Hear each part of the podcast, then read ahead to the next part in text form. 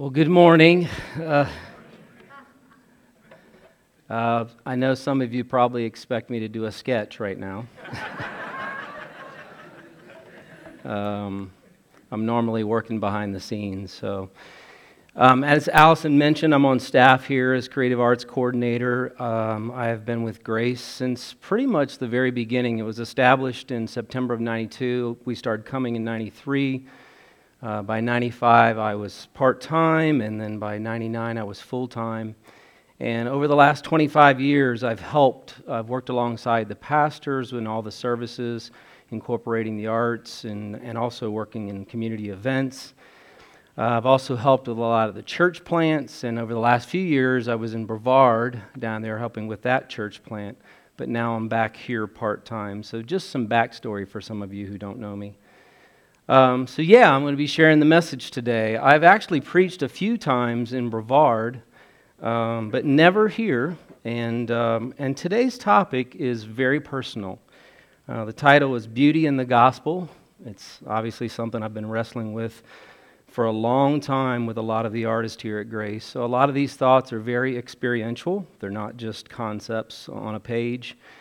Um, and I want to do that through the scripture and through various media. Uh, but the passage that we're getting ready to read has been very foundational in the thinking. It really has been just a solid lens to look through uh, all that we do. So, as we read our central text, if you would stand uh, and join me in this passage from Colossians. He is the image of the invisible God, the firstborn of all creation. For by him all things were created, in heaven and on earth, visible and invisible, whether thrones or dominions or rulers or authorities, all things were created through him and for him. And he is before all things, and in him all things hold together. And he is the head of the body, the church. He is the beginning, the firstborn from the dead, that in everything he might be preeminent. For in him all the fullness of God was pleased to dwell and through him to reconcile to himself all things, whether on earth or in heaven, making peace by the blood of his cross. This is the word of the Lord. Thanks be to God. You may be seated. Let's pray. Jesus, thank you for the amazing journey that I've been on with you all these years. And an opportunity now to talk about that from your word. Bring it alive in us again today. May your spirit point us to you, the source of all beauty, and all that you have accomplished to draw us to yourself. In your name we pray. Amen. Uh, Just so you know, I may cry a lot through this. Uh, it's very personal. But uh, as we dig into this topic, um, I want to do a little bit of intro before I get to my main points. So, as we talk about arts and creativity, and we talk about why we as human beings are so into it, so obsessed with it, we have to first ask the question of our Creator, or what's He like? What is he like when it comes to creativity and beauty? Well, Paul says this in verse 15. He says this about Jesus. He says, He is the invis- image of the invisible God, the firstborn of all creation. For by him all things were created in heaven and on earth, invisible and invisible, whether thrones or dominions or rulers or authorities, all things were created through him and for him. Again, he's talking about Jesus, all creation coming through him. We hear this in John's Gospel in chapter 1. We see this actually in Genesis, in the very beginning. I don't know if you're aware of this, but Genesis, when it's giving that account, it's actually Hebrew poetry. It's actually written as a song. It's not written to be read as an account of a how to, how did, how did creation happen, but it's almost like a dance, in a sense, of what's going on there in creation. So, what is God like?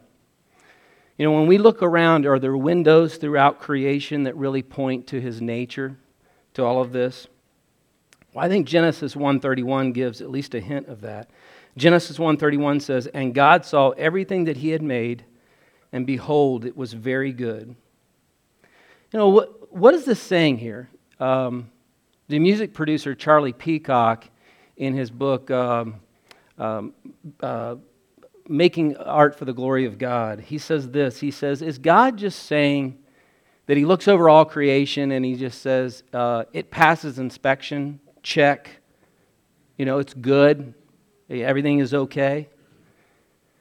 Or is it such that in creation he poured his nature into, into everything in such a way that it's woven into every single fabric of creation that there's nowhere that there's not a trace of him? Even in the things that are broken and fallen, there's still a piece of him. And Peacock went on to say, he said, it's as if God is looking over all creation after he's made it and he's, he's satisfied it's like a chef who has just made a great meal and he's saying, It is good. It is really good. Uh, in his book, Sacred Romance, author John Eldredge puts it like this Creation was a result of the laughter of the Trinity. That means God was so one, the Trinity was so one, full of joy, it could not, they couldn't not create. Do you understand? They, they had to create. There was so much love and oneness going on inside of the Trinity that out of that comes creation and it pours into everything. Have you ever thought about when you think about creation, like, why did God make things the way He did? Why do things smell the way they do, taste the way they do, touch the way they do? If it's just function, why make it so intoxicating and beautiful? Or is that a window into who He is? Yes, creation has design and purpose, but like every piece of art, you want to look at what's going on with the artist. What were they trying to say? What was behind all of that? And He has poured Himself into all of creation. Do you realize through all of Scripture, He's constantly using metaphors and images to, to, to point back to Himself? Some of the prophecies, it's believed, were actually sung. Did you know that? Like they didn't just stand and give it, they actually sung it to the people. And God is using images and metaphors throughout Scripture. Why did Jesus use parables? If Jesus was with God in, in the beginning and he helped create us, like he's, he's one with God, right? So he knows us. He's the artist, we're his artwork. He would know how to connect with us, right? So why doesn't he just say, the kingdom of God is like and he says it, check, let's move on. Like math. Why does he tell a story? And what is it about stories where you find yourself in the story that sometimes somebody can say to you, you all know this, you've been at a movie or you've watched a TV show, and there's something in that character that you see in yourself. And sometimes it's good, and sometimes it can be haunting. It can be overwhelming. And someone could just say to you, hey, don't judge people. But then you see somebody judging somebody, and you know that that's partly you. And it's haunting and it's compelling. I think that's why Jesus did it. I think he knew that that's the way to connect with us. I think that's why some worshiped him, and I think why some of the Pharisees, they knew they were the villains in the story. And it was so powerful, they, they wanted to get rid of him. He knows how to capture our imagination. So if God is the creator, and we are his creation, well then what are we like? Well Genesis 1:27 says this, so God created man in his own image, in the image of God he created him, male and female he created them. That means that our very nature, every single one of you in this room, every one of us at our core, we are creative beings. We are designed to express or experience creativity. In fact, Picasso put it like this Every child is an artist. The trick is remaining one when you grow up. From early on, it's in all of us. You ever asked a kid, like just ask a small kid, hey, draw a truck? You know, really little. They're like, oh, I can't. Like, most kids will just, yeah, I can draw one. Give me a crayon, I'll draw it. you know, and they hand it to you, and, and it may not look like a truck, but, but hey, it's a truck. And then fear and comparison sets in, and some of us retreat from it, right? And sure, some are more gifted than others. But don't miss what Picasso is saying there. What he's saying is it's in every one of us to create or experience art. Is in every one of us there is a there is a nature to want to play and make something new. Well, we are made in his image, so we're creative beings by nature, but how are we different? And again, all of this is an intro before I get to my points, but how are we different? Well, in at least two ways. First of all, God creates from nothing. And our creativity is always a response. We're responding to his creation. You see a sunset, you got to take a picture or you want to draw it. We're responding to a spirit. We're responding to circumstances in life. I remember when Wilcox was here years ago and he was up on so- stage playing a song and he was talking about the nature of songwriting and he said, Times are bad, art is good. There's something about life that moves you to want to express it, right? So ours is always a response. We're responding to something. God creates from nothing. Secondly, everything He creates is perfect. Our creativity is always tainted. Because of sin and the fall, our creativity is always going to be somewhat broken, always wrestling, always longing, always wanting more. We're longing to create, we're longing to respond, we're trying to explain our brokenness through beauty and story. It's just not, it's not that we're just creative for the sake of creativity, it's as if we're trying to remember something. It's as if every one of us is trying to remember a story. And that's my first point. We look everywhere to understand our story. In his book, Windows of the Soul, Ken Gire put it like this He said, We painted to see if what we lost was in the picture. We composed to hear if what we lost was in the music. We sculpted to find if what we lost was in the stone. We wrote to discover if what was lost was in the story. Artist Mako Fujimura also puts it like this He says, True artists have always been interested in making the invisible visible. Or something you see that you got, you, know, you have to let people know. So think about that in relation to this passage. What does Paul say? Verse 15. He is the image of the invisible God, the firstborn of all creation, for by him all things were created so, what is Gire saying? Fujimura saying? What's this passage saying?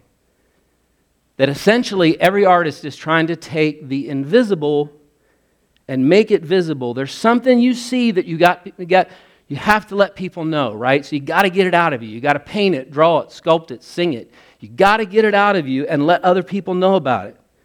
Help them understand, help them see it, help them to respond. You know, I was watching an interview with Bryan Cranston this past week, and he said, you know, even in, even in my worst performances, my hope was that they would just feel something. Even if it wasn't the nature of what the character was supposed to be, at least experience something, feel something. Well, Paul touches on this in Acts 17 when he's speaking to the men of Areopagus, and he, you know, they're trying, they're wrestling, they're in the city, and they're talking about, they're trying to understand this unknown God. And Paul says this to them. He says this He says, that they should seek God in the hope that they might feel their way towards Him and find Him. Yet He is not actually far from us, for in Him we live and move and have our being, as even some of your poets have said, for we are His offspring. He's saying these, these sculptures, these, these, these, these stones, these things that you're wrestling with, I'm here to tell you, His name is Jesus. It's not a thing. It's not a concept. This beauty that you're after, it's a person.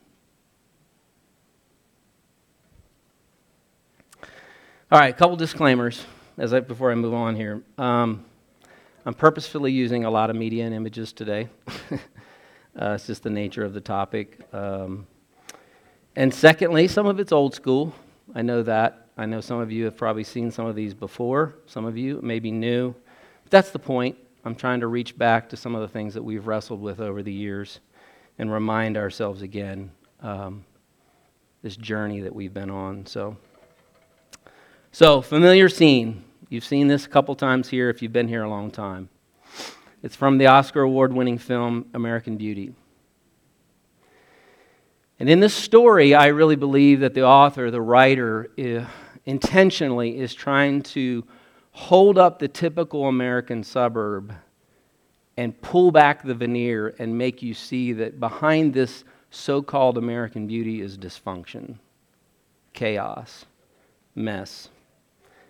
I think, I think he's wanting you to see that. But there's a piece right in the center of the film where the young boy next door, who a lot of the film has seemed kind of odd, almost recluse, you know, he wants to show the neighbor girl something that he captured on film.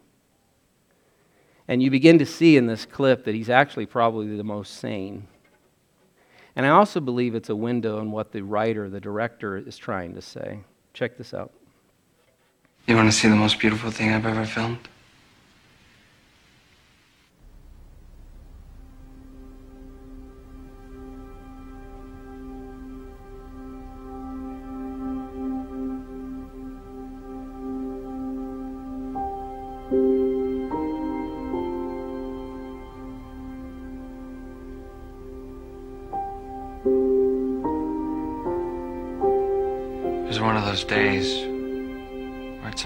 From snowing. And there's this electricity in the air. You can almost hear it. Right?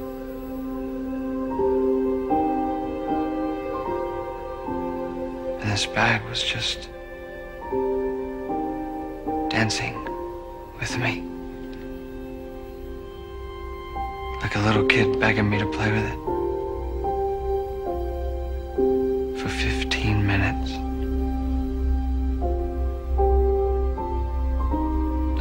Realized that there was this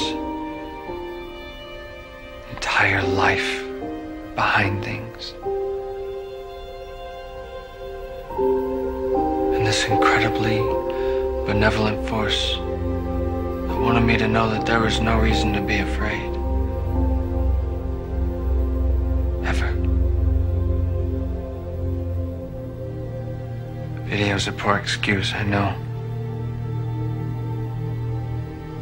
But it helps me remember.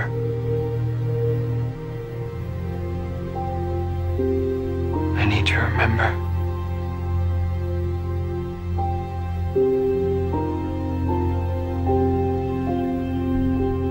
Sometimes there's so much beauty in the world. I feel like I can't take it.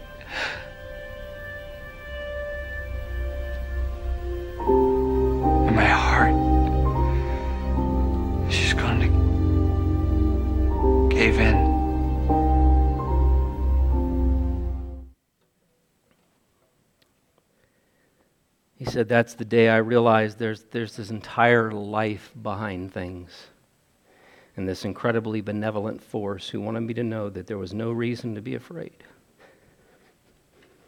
Ever. I need to remember. Is this a Christian film? And what exactly is Christian art? Well, we'll answer that in a second. But I think this, this filmmaker is wanting us to, to hold this up, to give us hope, and to show us that we're all dancing, in a sense, with this invisible force and that there's beauty all around us, and we just have to remember. We're all looking as if we're trying to understand or remember a story. And here at Grace, okay, we're not into the arts. Uh, we've said this for years. We're not into the arts to try and be hip or relevant. We're not trying to make the service more cool. We're into the arts because the art is in us. It's in our very nature, being made in His image, in that incredible benevolent force image. We're looking everywhere to understand our story. That's the first point. Second point, we listen for echoes in all the good stories. Colossians verses 16 17 says this All things were created through him and for him, and he's before all things, and in him all things hold together. You know, isn't it funny? Um, even though Scripture tells us that God has created everything and that it's everywhere, it's woven into all of creation. But we often act as if the only place you can really see things that are, quote, Christian is in either in just in Scripture or being around Christian artists. But let me ask you this what exactly is that? What exactly is Christian art? Like, let me ask it a different way. What's more important? Who created it or what it's saying? What it's saying underneath. I mean, do you realize every artist, every artist, believer, non believer, they're really trying to do the same thing? You're asking the same basic questions Why am I here? What gives my life meaning and purpose? Where can I find joy? What should I be living for? And then at artist, you seek to express those through your works. And you try to answer those questions. Knowingly or unknowingly, every artist is doing it. In fact, Schaeffer put it like this He said, Some artists may not know that they are consciously showing forth a worldview. Nonetheless, a worldview usually does show through. Even those works which were constructed under the principle of art for art's sake often imply a worldview. Even the worldview, there is no meaning, is a message. so even an artist who says, no, it's just art for art's sake, well, that's a message. uh, they're saying something with that. And a lot of art, uh, artists are like, it's like they go on an archaeological dig right? You're, you're, you pull out this jewel from this cave and you hold it up and, you, and you've got to show it. And you've got to point things out to people in that, in that thing you found. And you've got to sing it, create it, sculpt it. You've got to get it out of you and you've got to show it to others. And you've got to say, hey, this, this is the thing that's good. This is the thing that holds things together. If we just hold on to this, everything will be okay. And again, is it more important who's saying it or what they're saying? I want you to take a look at another scene here. You know, what does it mean for something to be fully Christian? For it to be a, a great story? This is from the movie Walk the Line. Some of you have seen this clip before, but in this scene, the music producer is pushing Johnny to do more with his music. Check this out. Yes, I know when Jesus saved me, saved my soul. The very moment He forgave me, made me whole. He took away my heavy burdens. Lord, He gave me peace within. Peace within. Well, Satan can't make me doubt it. I won't doubt it. It's real and I'm gonna shout it. I'm gonna shout Well, it. I was Hold on. there with. Hold on. I hate to interrupt, but you guys got something else.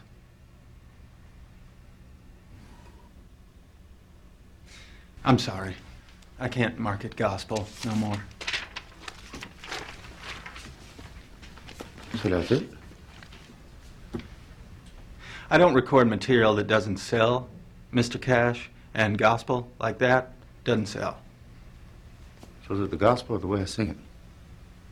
Both. Well, what's wrong with the way I sing it? I don't believe you.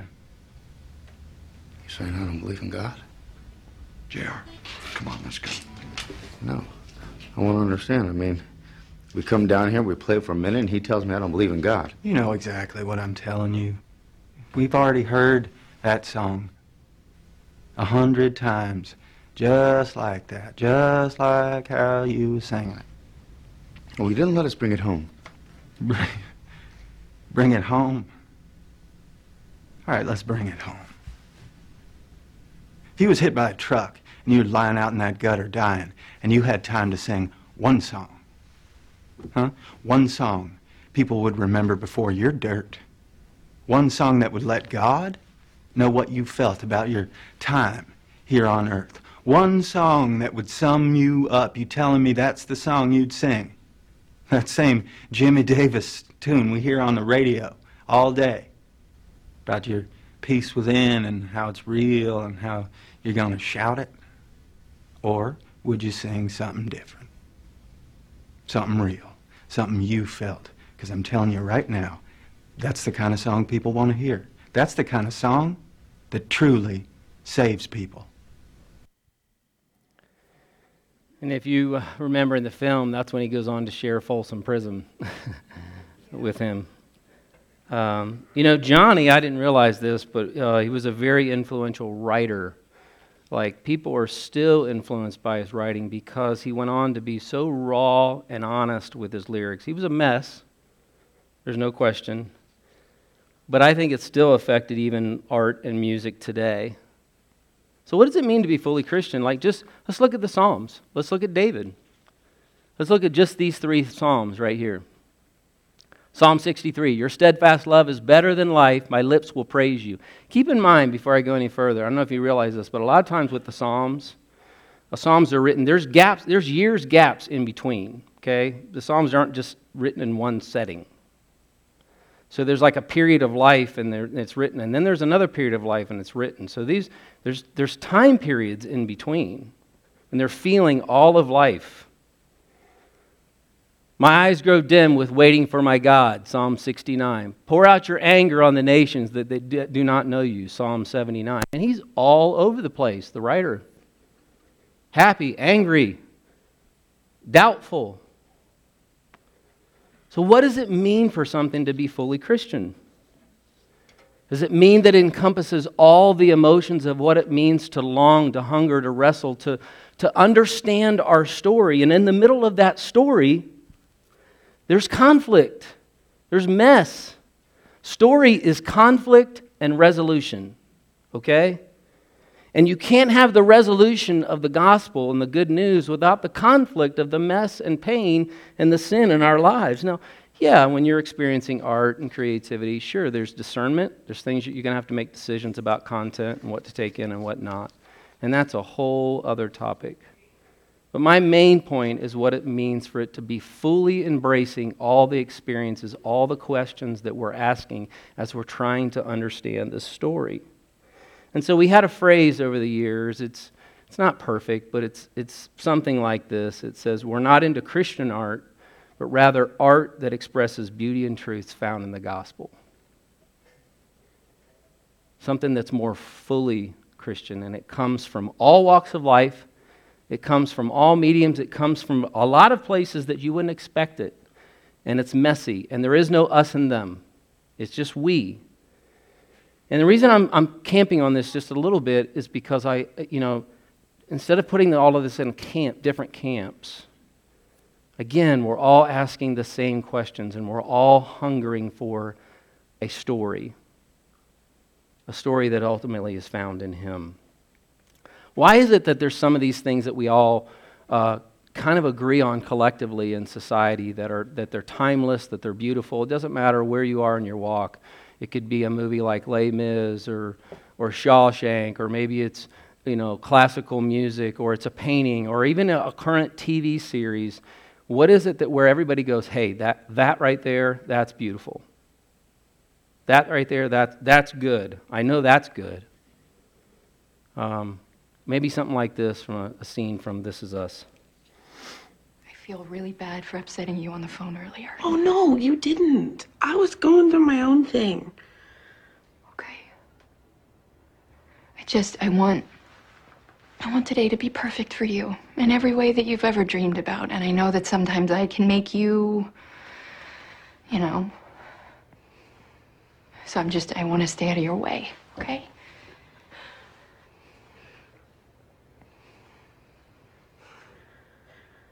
Mom, I know that our stuff it can be complicated sometimes.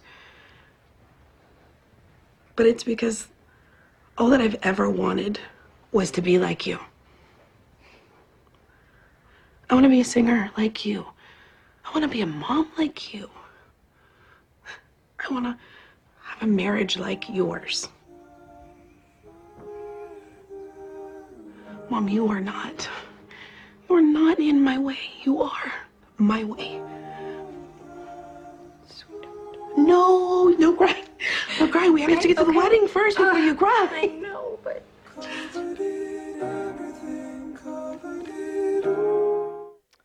It's, it's a beautiful image and a, a great reminder on Mother's Day, you know, to all the moms out there who've, you know, you strive to love and lead the way, good and bad. Um, we love you. And, you know, to those who uh, are struggling on this day, um, maybe it's not as much of a celebration. You know, the scriptures talk about God mothering us, comforting us. And He is our way, and He is your way, even in that today.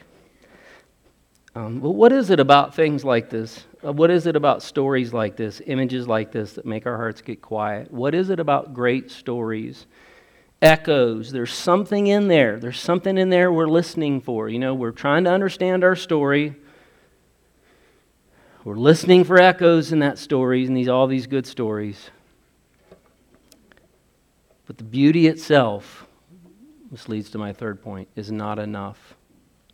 We have to be found and rescued in his greater story.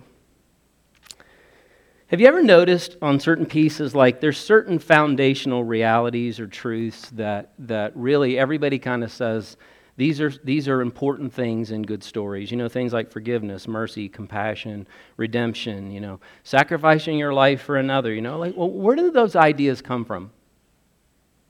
You know, if we just evolved, know, there is no God, why would some of those things be important to live for? That doesn't make any sense. Like, why would you give your life for another? You know, if it's survival of the fittest, it's my life over yours. You know, that's not the story I want to tell. but is there something that we're hungering for, that we're all longing for? And what is it that there's these human inclinations that are telling us that there's another world to live for? That there's something even better to live for? Tolkien said this in his book on fairy stories. He said, In the gospel, you don't have one more story that points to a greater reality. It is the reality to which all stories point. Here's what he's saying. In every story, okay, and basically all of art is a story, okay? Even a painting is a story, a photo is a story. It's, it's saying something. In every story, there's a reality that the artist is holding up. You should live for this right? Here's the reality you should live for, and life will be better. And what Tolkien was saying, and he said this to C.S. Lewis, is he said, in the gospel, you don't have one more reality that you should be living for. It is the reality to which all of the stories are trying to tell. All the stories are pointing to. He said it's kind of like gravity. If you tell all these stories about gravity, the only way those stories matter is because gravity exists. There is such a thing as gravity, and you're trying to explain gravity. And what Tolkien, is saying is you're trying to explain his reality. That there is a true story, and we're all trying, in a sense, to tell that story, regardless, because we were made in his image. And that penny drop for C.S. Lewis, by the way, that was a big turning point for him. And came to faith. He went on to write a lot of things uh, to capture the imagination, as he would say, uh, and draw people to the greater story. But here's the thing as I move towards this, this final point. You know, is there something in all these stories? You know, obviously, a lot of society, we're obsessed with beauty and art and stories, but is there is there something that we typically, most of us, leave out? you know, is there a way that we look at these realities and we say, yeah, we should be living for that? And we uh, think we should be living for a better story. But is there a story we're even telling ourselves that we're blind to? That we can't see, that we're really, we're kind of deceived, as, as Proverbs says. And we can even get lost in our own stories and thinking that the next beautiful thing or the next beautiful story is going to be the answer. Well, is it that we have to actually be rescued from ourselves? Not by something beautiful, but by someone. Verses 19 and 20. For in him all the fullness of God was pleased to dwell, and through him to reconcile to himself all things, whether on earth or in heaven, making peace by the blood of his cross. There is something broken in all of us. It has to be reconciled. And there is a pe- there's a peace that needs to be made with this war that's going on inside of us. You look around, man, there's all kinds of chaos. And we keep thinking, well, just more beautiful beauty, that's what we need. A better idea, a better way to live. And we've tried that.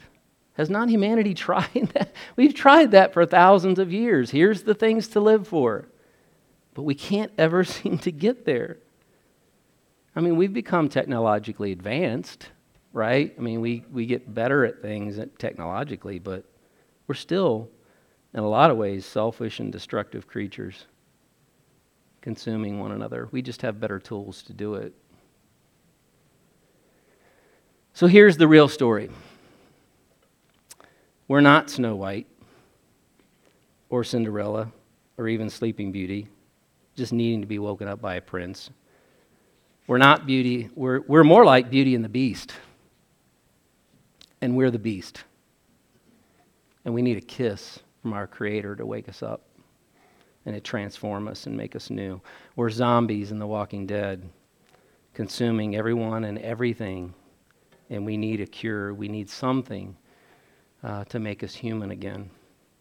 We are Eustace in C.S. Lewis's Prince Caspian trying to shed our skin, but only Aslan can break the spell and bring us alive and make us new. We are not basically good people in the story of life with just a few issues. We're the villains. really, Scripture says we're the, we're the villains. We're none are righteous, no, not one. We can't be the hero in our own story. We're the problem. We need a hero. We need someone, a real hero, someone who can save us. We don't need a hero idea to live for, we need a hero for us. Tim Keller put it like this He said, if, if he, Jesus, is just a hero to you, it won't help. If he's a hero for you, then eventually he will be a hero through you. He has to be a hero for you in order to make you new and heroic and able to love others. Someone has to give up their life. Someone has to give up their rights. Someone has to die. That's always the great thing in a, in a hero story. Picasso said this He said, Every act of creation is first an act of destruction. Right? So the darkness is destroyed by the light.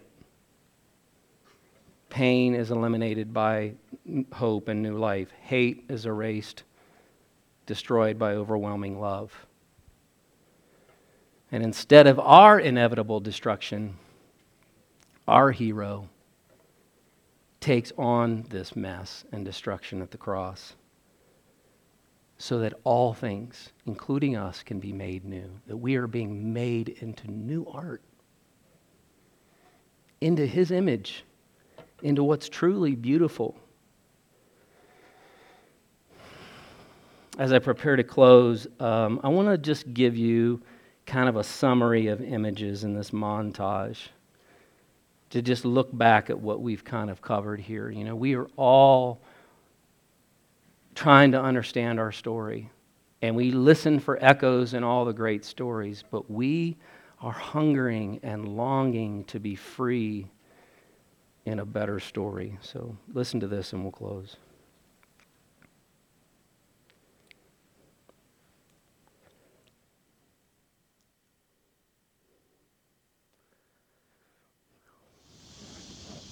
You want to see something different?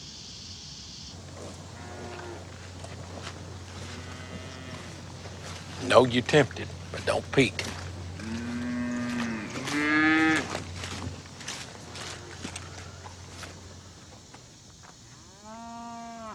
There she blows.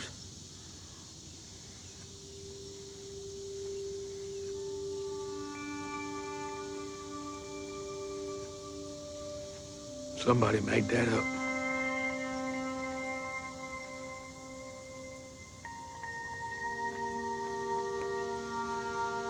It's the beauty that hurts you most, son, not the ugly.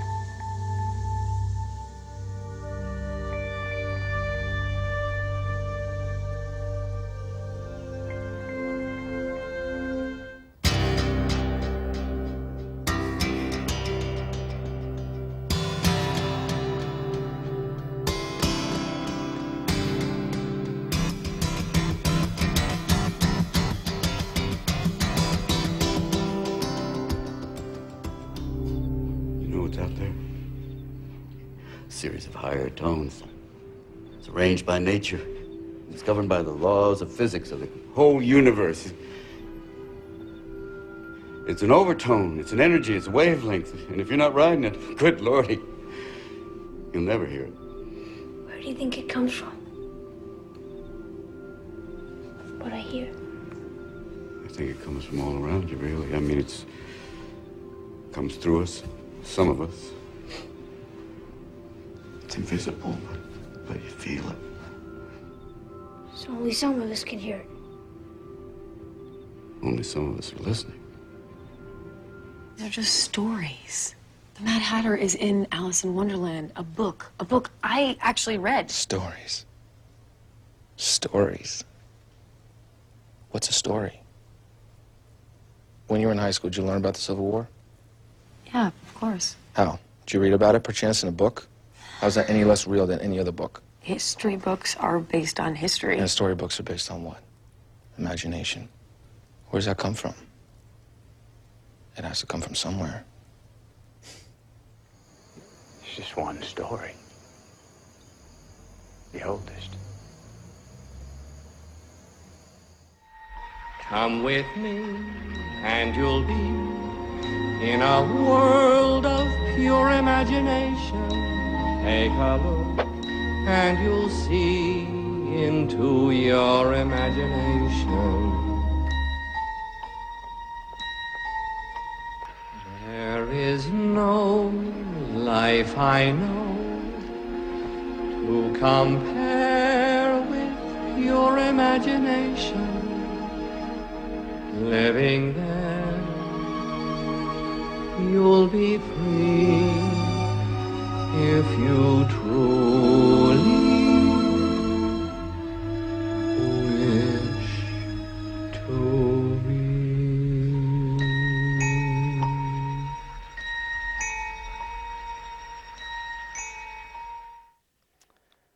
Creator is calling us to be free, but not in the art itself, but in something, someone more. C.S. Lewis put it beautifully like this in Weight of Glory. He said, We do not want merely to see beauty, though God knows even that is bounty enough. We want something else which can hardly be put into words to be united with the beauty, to pass into it, to receive it into ourselves, to bathe in it, to become part of it. The books of the music in which we thought the beauty was located will betray us if we trust to them. It was not in them, it only came through them. And what came through them was longing. For they are not the thing itself, they are only the scent of a flower we have not found, the echo of a tune we have not heard, news from a country we have never yet visited. At present, we are on the outside, the wrong side of the door. We cannot mingle with the pleasures we see, but all of the New Testament are wrestling with the rumor that it will not always be so. Someday, God willing, we shall get in. We will put on glory, that greater glory of which nature is only the first sketch. We long to connect. We long to get in with something. And here's ultimate re- reality ultimate beauty is not found in the next beautiful thing, it's found in the beautiful one.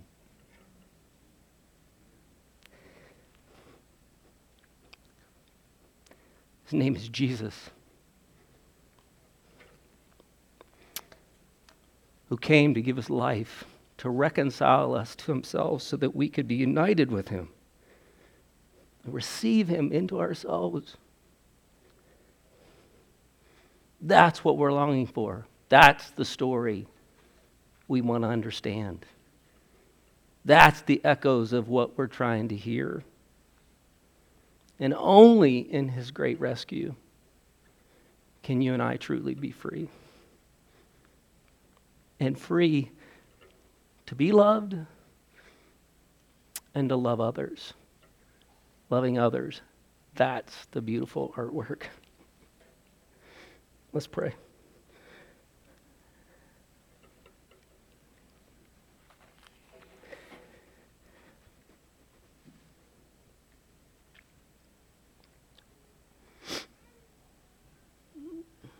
Jesus, we um,